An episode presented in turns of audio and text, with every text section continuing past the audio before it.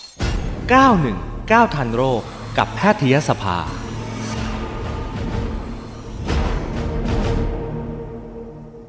เอาละค่ะวันนี้นะคะเราจะคุยกับผู้ช่วยศาสตราจารย์นายแพทย์พิสนจงตระกูลค่ะ คุณหมอเป็นกรรมการแพทยสภา แล้วก็คุณหมอเป็นประธานคณะทำงานสร้างความเข้มแข็งประชาชน ด้านการใช้ยา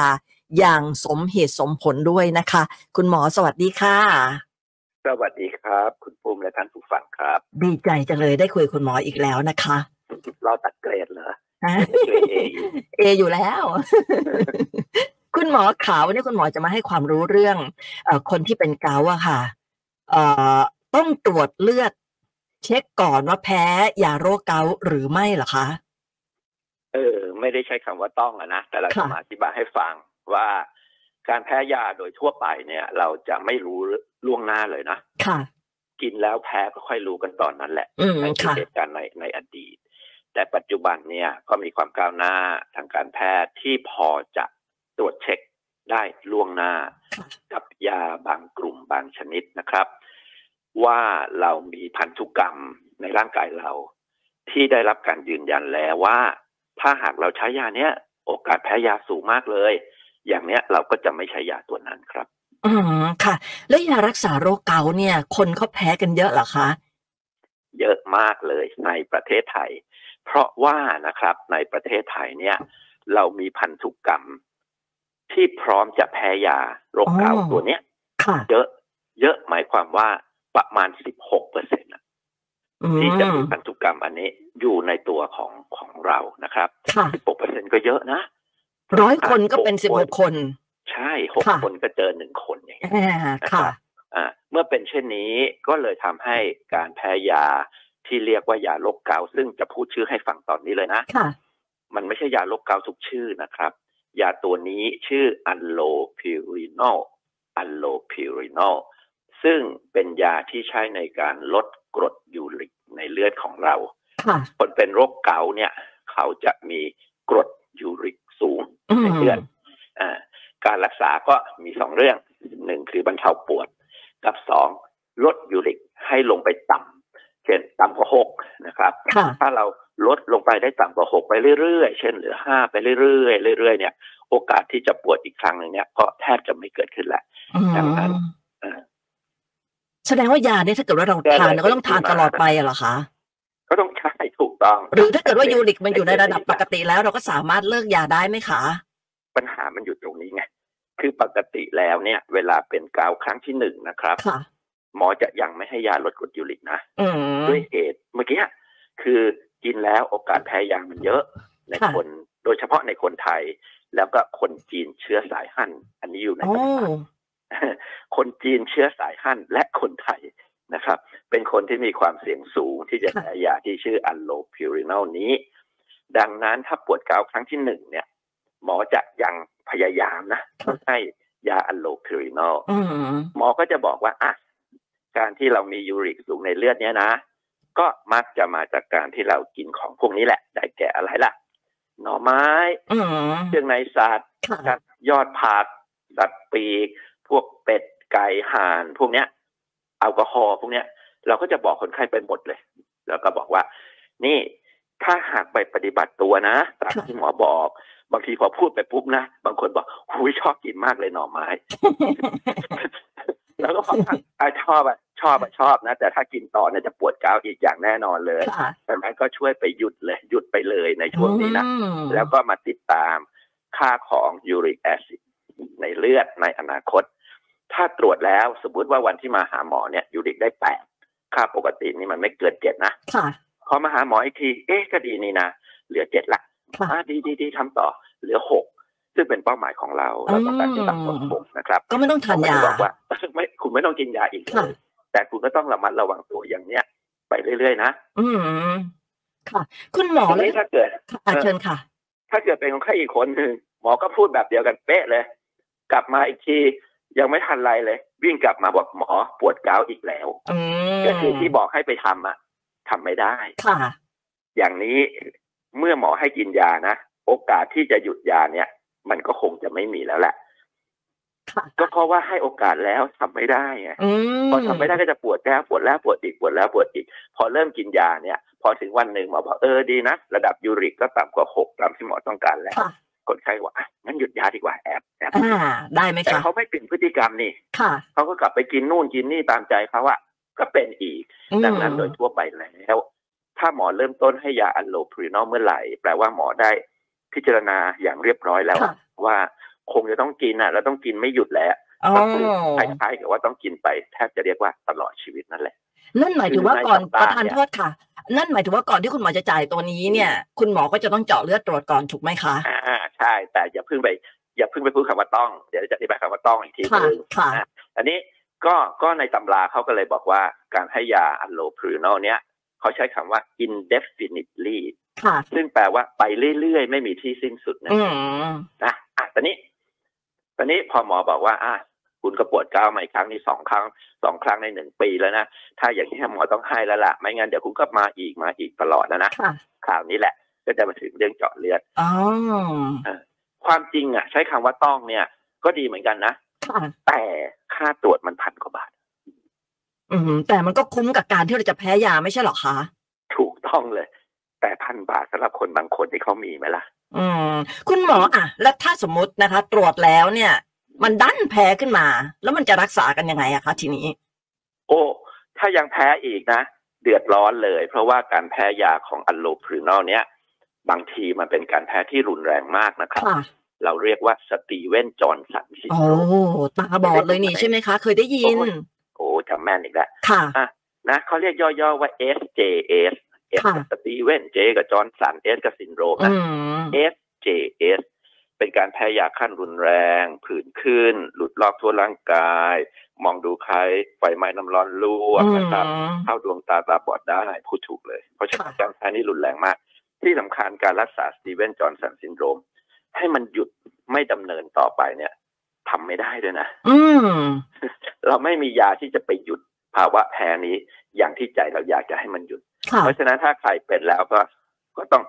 รอดูว่าโรคมันจะไปถึงจุดไหน แล้วก็ อุ้ยประคับประคองประคับประคองไปเรื่อยๆ จนกว่าโรคมันจะสงบ ดังนั้น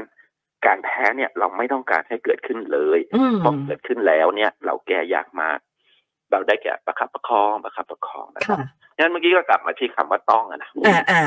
ซึ่งปุ้มเห็นว่าน่าจะคุ้มมากเลยนะคะ กับการที่เกิดว่าเราเป็นโรคนี้ขึ้นมาแล้วรักษาไม่ได้ อยู่ เนี่ แล้ ย วแหละมันคุ้มแน่นอนเลย ค่ะ คุ้มแน่นอนเลย มันก็ไปติดขัดอยู่ว่าหนึ่งนะครับ ค่าตรวจมันแพง อืม แล้วก็คำว่าพันหนึ่งนี่มันต้นทุนนะ ค่ะ เพราะฉะนั้นถ้าเกิดว่าไปตรวจในสถานที่อีกแห่งหนึ่งเขาอาจจะเก็บสองพันก็ได้ อ่า รวมค่าส่งค่าอะไรเราก็ไม่ ค่ะ รู้นะอันที่สองมันตรวจยากนะ ดังนั้นไม่ใช่บอกว่า เอ้า อยู่จังหวัดนี้อำเภอนี้มันจะตรวจได้เลย มันก็ อ๋อ มันก็ไม่เชิงนะ ค่ะ เพราะว่ามีสถานที่ที่ตรวจได้เนี่ยไม่กี่แห่ง แต่ถ้า อืม จะตรวจนะมันได้อยู่แล้ว ก็คือเจาะเลือดแล้วก็ส่งไปตามขั้นตอนมันก็ได้รับการตรวจ ค่ะ นี่ก็เลยมีข่าวดีอ่ะในเมื่อคุณปุ้มเองก็พูดว่า เอ๊ะ มันก็คุ้มนะ ค่ะ ตอนนี้สปสช เนี่ย อ่า เขาก็เลย บอกว่าคนไข้บัตรท้อง ถ้าจะต้องใช้ยาเนี้ย หมอสั่งได้เลย ค่ะ ไม่เก็บตังค์คนไข้ สั่งให้ตรวจเลือดใช่ไหมคะ ใช่ ค่ะ การตรวจอันเนี้ยเขาเรียกว่า HLA B ห้าแปดศูนย์หนึ่งโอ้ขออนุญาตดูนะ HLA B ห้าแปดศูนย์หนึ่ง ค่ะ เจ้า HLA-B เนี่ยแหละ คือพันธุกรรมที่อยู่ในร่างกายของเรา อืม แล้วแต่ละเบอร์เนี่ย มันจะบอกความเสี่ยงของการแพ้ยาแต่ละชื่อ อ๋อ เอ๊ะห้าแปดศูนย์หนึ่งเนี่ยเหรอคะ มันคือ 5801 จะตรงกับอัลโลพรินอล อ๋อ 502เนี่ยจะตรงกับยาอีกชื่อ ชื่อมันยากันชักชื่อคาบามาซิพีน ค่ะ อย่างนี้เป็นต้นนะ อืมอืม คือมียาไม่กี่ชื่อหรอก อืม ที่เรารู้ว่ามันมี HLA เบอร์อะไรที่ตรงกับยานั้น ดังนั้นตอนนี้สปสช ก็เลยอนุญาต ให้ตรวจได้สองเบอร์นะ ค่ะ ก็คือ 5801 ที่เราพูดวันเนี้ย ค่ะ เกี่ยวกับอันโลคือนอโรคเกาต์อีกเบอร์หนึ่งคือ 1502 ยากันชัก ชื่อคาบามาซิพีน ซึ่ง อืม ใช้ในคนชักจำนวนไม่น้อยทีเดียวก็ต้องใช้ยานี้ โอกาสแพร่ก็สูงเช่นเดียวกัน อ๋อ ดังนั้น ค่ะ สำหรับประชาชนที่อยู่ในระบบบัตรทองนะครับ ก็ฟังวันนี้ก็เตือนคุณหมอนิดนึง ค่ะ คุณหมอกำลังจะสั่งยาโรคเกาต์แล้วใช่ไหม อืม ซึ่งยาโรคเกาต์เนี่ยเกือบทั้งหมดเลย มันจะใช่อันโลพิวนอลนี่แหละ อืม แป ค่ะ ลว่ามันจะมียาที่ลดกรดยูริกชื่ออื่น ๆ อีกนะ ค่ะ แต่โดยทั่วไปมันก็มักจะ เป็นยาตัวนี้ เราก็พูดไปเลย อืม คุณหมอครับ คุณหมอขา เห็นว่าสปสชเขาให้ตรวจเลือดได้ก่อน ที่จะกินยาใช่ไหมคะ ขอตรวจเลือดก่อนได้ไหมครับได้ไหมครับก็พูดไปเลยพูดไปเลย ค่ะ ครับเพราะว่าบางทีประกาศของสปสชเนี่ย ก็ไม่ได้แปลว่าคุณหมอทุกคนเคยได้ยินนะ ค่ะ เออไม่ใช่ว่าโรงพยาบาลทุกแห่งเขารู้นะ อืม ดังนั้นเราก็เราก็ปกป้องตนเอง อันนี้เราเรียกว่า RDU literacy อืม RDU ก็คือ rational drug use คือใช้ยาสมเหตุผล literacy ก็คือประชาชนต้องมีความรอบรู้ตามสมควร ค่ะ เพื่อปกป้องตนเองได้ เพื่อช่วยตัวเองได้ อืม ถ้าเราช่วยกันทั้งฝั่งคนไข้ฝั่งหมอ ค่ะ ฟังทางบุคลากรทางการแพทย์เนี่ย การใช้ยามันก็จะปลอดภัยขึ้น อืม มากๆเลยครับ คุณหมออันนี้รวมไปถึงคนที่แบบว่าจะต้องทานยากันชักด้วยไหมคะ อันนี้สปสชเนี่ยเขาให้ตรงนี้ด้วยไหมคะ ถูกต้องชื่อนี้แหละ ให้สองเบอร์หนึ่งห้าศูนย์สองกับห้าแปดศูนย์หนึ่ง อืม คุณหมอแล้วมันมียาตัวอื่นที่แบบว่ามันมีโอกาสเสี่ยงแพ้ที่จะรุนแรงเหมือนเจ้ากันชักกับโรคเกาต์อีกไหมคะ มันก็มีอยู่นะ แต่มันเป็นยาที่มีโอกาสใช้น้อยกว่านะครับ ค่ะ เพราะฉะนั้นตอนนี้เราก็มาสนใจตรงเนี้ยเป็นหลัก ซึ่งประชาชนก็ไม่ต้องรู้ทั้งหมดหรอกว่ามันมีเบอร์อะไรบ้างอย่างไรบ้าง เราก็อาจจะถามไปเบื้องต้น คุณหมอครับคุณหมอคะยาตัวเนี้ยที่กำลังจะใช้เนี่ย มันมีวิธีตรวจเลือดล่วงหน้า เพื่อดูว่าเราจะแพ้ยาหรือไม่ เราก็ถามรวมๆไปเลย เราไม่ต้องท่องจำหรอกว่ามันมีอะไรบ้างเนาะ อืม เราก็ถามไปเดี๋ยวคุณหมอก็ตอบอ๋ออันนี้มีครับ เพราะฉะนั้นเดี๋ยวหมอจะตรวจเลือดให้นะครับ แต่ก็อีกอะสมมติว่าเราไม่ได้อยู่บัตรทองใช่ไหม ค่ะ แล้วเราก็เสียดายเงินอะ ค่ะ เพราะคุณหมอบอกว่าถ้าตรวจแล้วก็ดีนะ ตรวจแล้วเนี่ย มันมีความเสี่ยงที่ว่าถ้าเราไป เราไม่รู้ อืม ว่าคุณมีไอสารพันธุกรรมเนี่ยอยู่ในร่างกายของคุณ แล้วเรากินยาไปคุณอาจจะแพ้ก็ได้นะคนไข้ก็บอกอืมค่าตรวจเท่าไหร่อะหมอ เราก็บอกไป ค่ะ พันห้าคนไข้บอกไว้ก่อนได้ไหมหมอ อะไรอย่าง อื เงี้ยครับ ม บางโรงพยาบาลเขาก็เลยจะมีแบบฟอร์มอันหนึ่งบอกว่า นี่คุณหมอได้อธิบายแล้วนะ ว่าคุณต้องใช้ยาชื่อนี้สองการใช้ยาชื่อนี้มันอาจแพ้ได้นะ ค่ะ โอกาสแพ้มันก็สูงอยู่นะสามมีวิธีตรวจเลือดที่ว่านี้นะ หมอได้อธิบายแล้วใช่ไหมก็จะมีสองช่อง ค่ะ ยินยอมให้หมอตรวจเลือดนะก็จบ อืม ไม่ยินยอมให้หมอตรวจเลือด ก็จบเหมือนกัน อืม หมอก็คงจะไม่สับยานั้นนะครับ ก็จะเปลี่ยนเป็นยาอื่นแต่นี้ อ๋ออืมอืม คน ค่ะ ไข้บอกอ้าวหมอก็เปลี่ยนเป็นยาอื่นแล้วกัน เปลี่ยนนะเปลี่ยนได้ แต่มันมียาซึ่งก็ค่อนไปทางไม่แพงนะชนิดหนึ่งกับอีกชนิดหนึ่งอ่ะเม็ดหนึ่งสามสิบหกบาทแทนที่เราจะจ่ายเม็ดละสองบาทอะไรเงี้ย อ๋อ เป็นต้น เราก็ไปจ่ายค่ายาแพงมากเลย อืม ซึ่งแบบนี้เจาะเลือดตรวจน่าจะคุ้มกว่า คุ้มอยู่แล้วไง ค่ะ แต่คนไข้บางคนเขาก็เหมือนไม่ค่อย ไม่ค่อยแน่ใจอ่ะ ค่ะ คือเหมือนไม่เคยได้ยินไง อืม ว่าตรวจแล้วมันจะเป็นอย่างโน้นอย่างนี้วันนี้ก็เลยดีไง อืม ที่ราย ค่ะ การเอาเอาเรื่องเนี้ยมาพูดให้ประชาชนได้ยินนะครับ ว่า ค่ะ ถ้าหมอเขาบอกตรวจเถอะเราก็บอกตรวจก็ตรวจหมอก็ตรวจเถอะ ค่ะ แล้วก็จ่ายเงินไปนะ อืม มันก็ดีกว่า พอตรวจออกมา เพราะฉะนั้นในวันนั้นนะหมอเขายังไม่สั่งยาอะโลพรินอลให้เรานะเขาจะให้เฉพาะยาแก้ปวดไปบรรเทา ค่ะ จนกระทั่งผลกลับมา ซึ่งก็ไม่ได้กลับในวันเดียวนะอาจจะเช่น หลาย ๆ วันนะหมอก็อาจจะบอกอาทิตย์หน้ามาใหม่ อ่า ผลออกมาแล้ว ผลมันนกตีฟนกตีก็สั่งอะโลพรินอลได้เลย ค่ะ แต่ถ้าผลมันโพสิทีฟอ่ะข่าวนี้แหละ หมอก็จะต้องบอกว่า มันมียาให้เลือกดังต่อไปนี้นะ ตัวนี้อย่างนั้นอย่างนี้ตัวนู้นอย่างนี้อย่างนี้ ราคาเท่านู้นเท่านี้ก็พูดไปเราก็เลือก อืม เลือกกับหมอช่วยกันเลือก ค่ะ ตัดสินใจร่วมกับหมอนะครับ คุณหมอแล้วสมมติว่าคนที่แบบว่าเป็นยูริกสูงเนี่ยนะคะ มีโอกาสที่จะเป็นเกาต์เนี่ย ถ้าหากว่าเราลดกรดยูริก อย่างที่คุณหมอพูดถึงว่าห้ามทานโน้นทานนี่เนี่ยมันมีโอกาสลดได้จริง ๆ เลยเหรอคะมันจะมีปัจจัย ได้แน่นอน อื่นที่ทำให้ไม่ได้ไหมคะ โอ้ยฉลาดอีกแล้วเนี่ยฉลาดจริง ๆ เลย ความจริง เราบอกว่าได้แน่นอนเนี่ยหมอก็ไม่ได้พูดผิดนะคือถ้า ค่ะ เราไปงดอาหารที่มันเป็นต้นเหตุของยูริกเนี่ยมันก็ลดลดแน่นอน ค่ะ แต่มันอาจจะไม่ลดก็ได้อย่างที่พูดมันมีปัจจัย อืมอื่นเช่นนะครับ ค่ะ ไตเราทำงานไม่ดี แหม นะครับเนื่องจากว่ากรดยูริกเนี่ยถูกขับออกทางไต ถ้าไตเราทำงานลดลง เช่น ค่าตัวเลขค่าไตของเราเนี่ยนะเขาเรียกว่า eGFR อืม ปก ค่ะ ติก็อยู่ประมาณสักร้อยหนึ่งก็แล้วกัน ค่ะ มากกว่า 90 เขาก็ถือว่าปกติเราก็บอกประมาณร้อยหนึ่งบางคนเนี่ยทำอยู่แค่ 60เปอร์เซ็นเอง อืม ค่า eGFR เท่ากับ 60 อย่างเงี้ย ค่ะ มันก็ขจัดหรือขับยูริกแอซิดออกทางไตเนี่ย ได้ช้าได้น้อย อืม เราพยายามพยายามแล้ว มันก็ยังไม่ค่อยจะลดเลย ค่ะ นี่ก็เป็นไปได้ หรือบางคนมีโรคบางอย่างที่มีการผลิตยูริกในร่างกาย เยอะมากเลย หรือได้รับ ยาบางชนิดที่ไปทำให้มีการสร้างยูริกเพิ่มขึ้นเยอะเลย ค่ะ อย่างเนี้ยตัวเองช่วยตัวเองไม่สำเร็จอะต้องมียาเข้าไปช่วย อืมค่ะ คราวนี้ถ้าเกิดว่าใครที่แบบว่าอาจจะทานยาตัวนี้โดยที่ไม่ได้มีการตรวจเลือดนะคะคุณหมออาการแพ้ยาเนี่ยที่จะเตือนเราว่า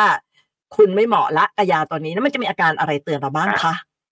ก็คือเราสังเกตแล้วก็การแพ้ยาเจ้าอันโลพรินอลเนี่ย ถ้าจะเกิดเนี่ยมักจะเกิดภายในช่วงเวลาเป็นสัปดาห์ หรือสักสองสามเดือนไม่เกินหกเดือนนี่แหละ ค่ะ จากการใช้ยานั้นนะนี่ก็พูดเผื่อไปเลยว่า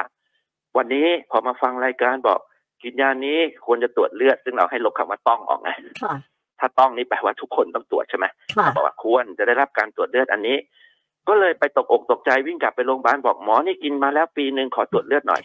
อันนี้คือไม่ต้องนะ ค่ะ ไม่ต้อง แปลว่าไม่ เพ แพ้ ราะว่าคำอธิบายมันอยู่ที่ว่า ถ้าแพ้เนี่ยมัน ค่ะ จะแสดงให้เห็นตั้งแต่แรก ๆ แล้ว เช่นกินไปสองอาทิตย์สามอาทิตย์เดือนหนึ่งสามเดือนค่อยเกิดอย่างเงี้ย มันเกิดไปแล้ว ถ้าเรากินไปตั้งนานแล้วเนี่ยไม่ต้องไปเจาะเลือดใด ๆ เลย มันพิสูจน์ตัวมันแล้วว่าเราไม่แพ้แน่นอน มันไม่มีโอกาสที่จะแพ้หลังจากที่เราทานยาไปแล้ว ไม่ ปีหนึ่งอย่างเงี้ยเหรอคะ ไม่เลยไม่เลยครับ ไม่แพ้อีกเลย ถ้าเรากินยาไปนานแล้วเนี่ยมันจะไม่แพ้อีกเลย อื นะครับ มค่ะ อันนี้อาการแพ้เจ้าอันโลพิรินอลเนี่ยก็เริ่มเริ่มนะ ก็คือผื่นนั่นแหละ ที่เราจะสังเกตเห็นได้โดยง่าย ค่ะ ผื่นมันก็เหมือนผื่นแพ้ยาทั่ว ๆ ไป อืม แต่ว่าให้เข้าใจตรงนี้ว่า ผื่นแพ้ยาทั่ว ๆ ไปเนี่ย มันไม่ใช่ผื่นที่จะดำเนินต่อไปเป็นสตีเวนจอห์นสันซินโดรม ค่ะ ดังนั้นผื่นโดยทั่ว ๆ ไปก็อ่ะกินยาแก้แพ้หน่อยเอ่อหยุดยาเสีย เดี๋ยวมันก็หายเอง แต่สำหรับอัลโลพรินอลเนี่ยเราคิดเช่นนั้นไม่ได้นะครับ ค่ะ พอมีผื่นปุ๊บต้องรีบกลับไปหาหมอทันทีเลย เพราะผื่นมันจะดำเนินต่อไป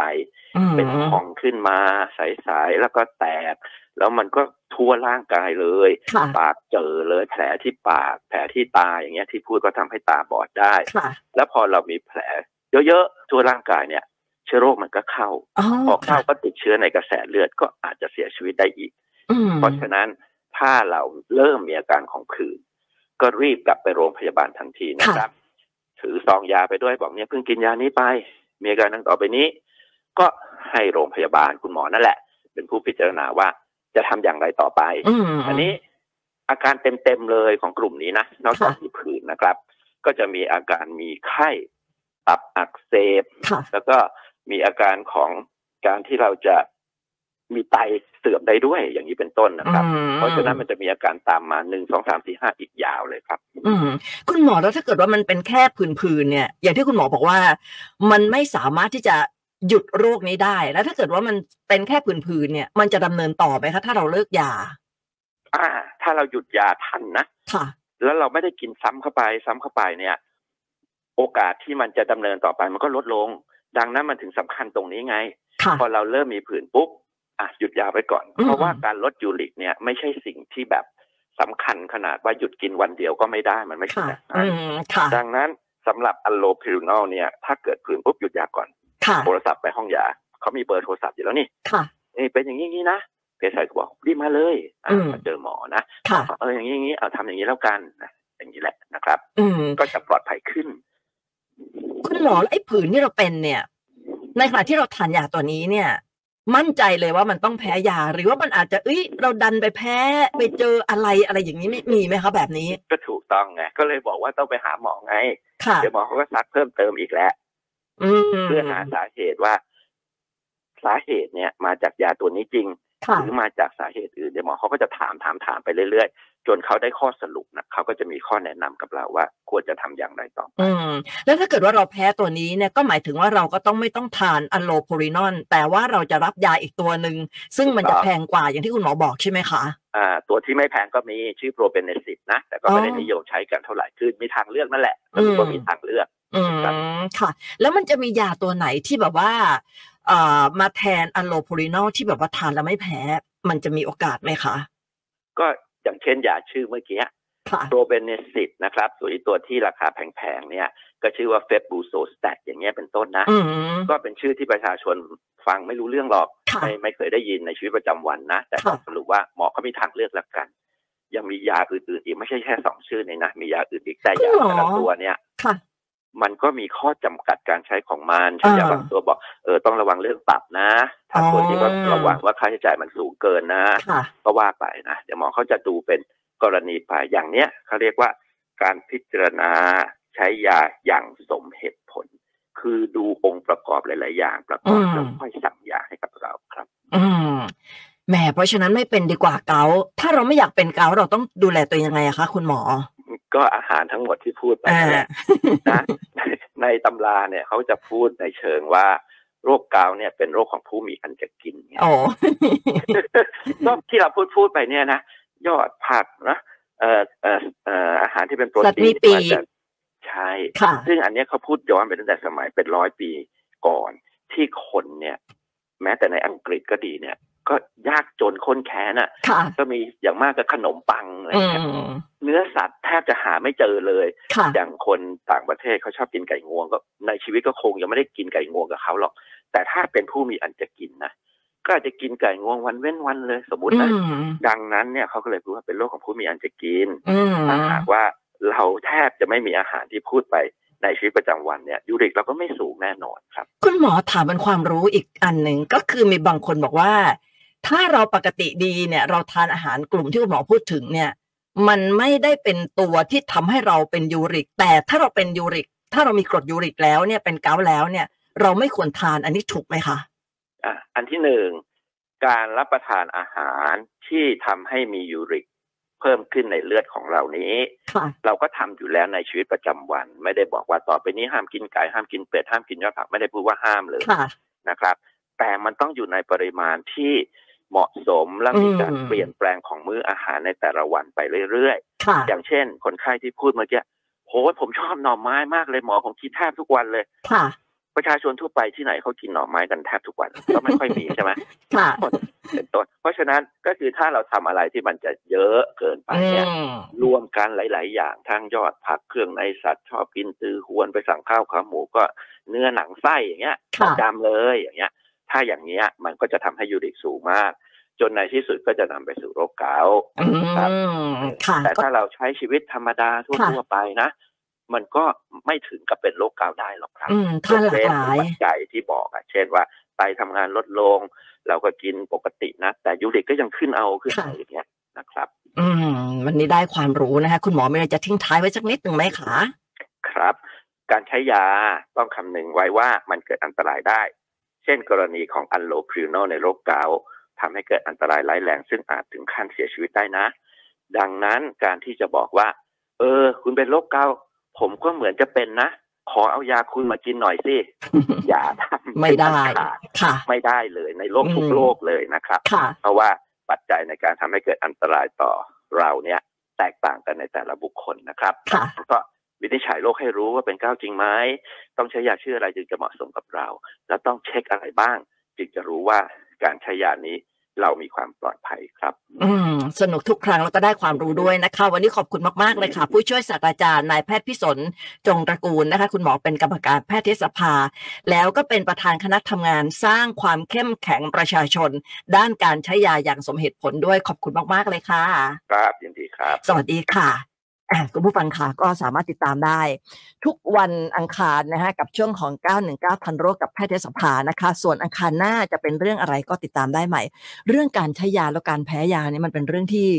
สำคัญมากเลยนะ แล้วก็อันตรายถึงชีวิตได้ด้วยนะคะ ใครติดตามไม่ทันก็ดูย้อนหลังได้นะคะ ส่วนอังคารหน้าจะเป็นเรื่องอะไรเดี๋ยวติดตามได้ใหม่นะคะ วันนี้บ๊ายบายก่อนค่ะ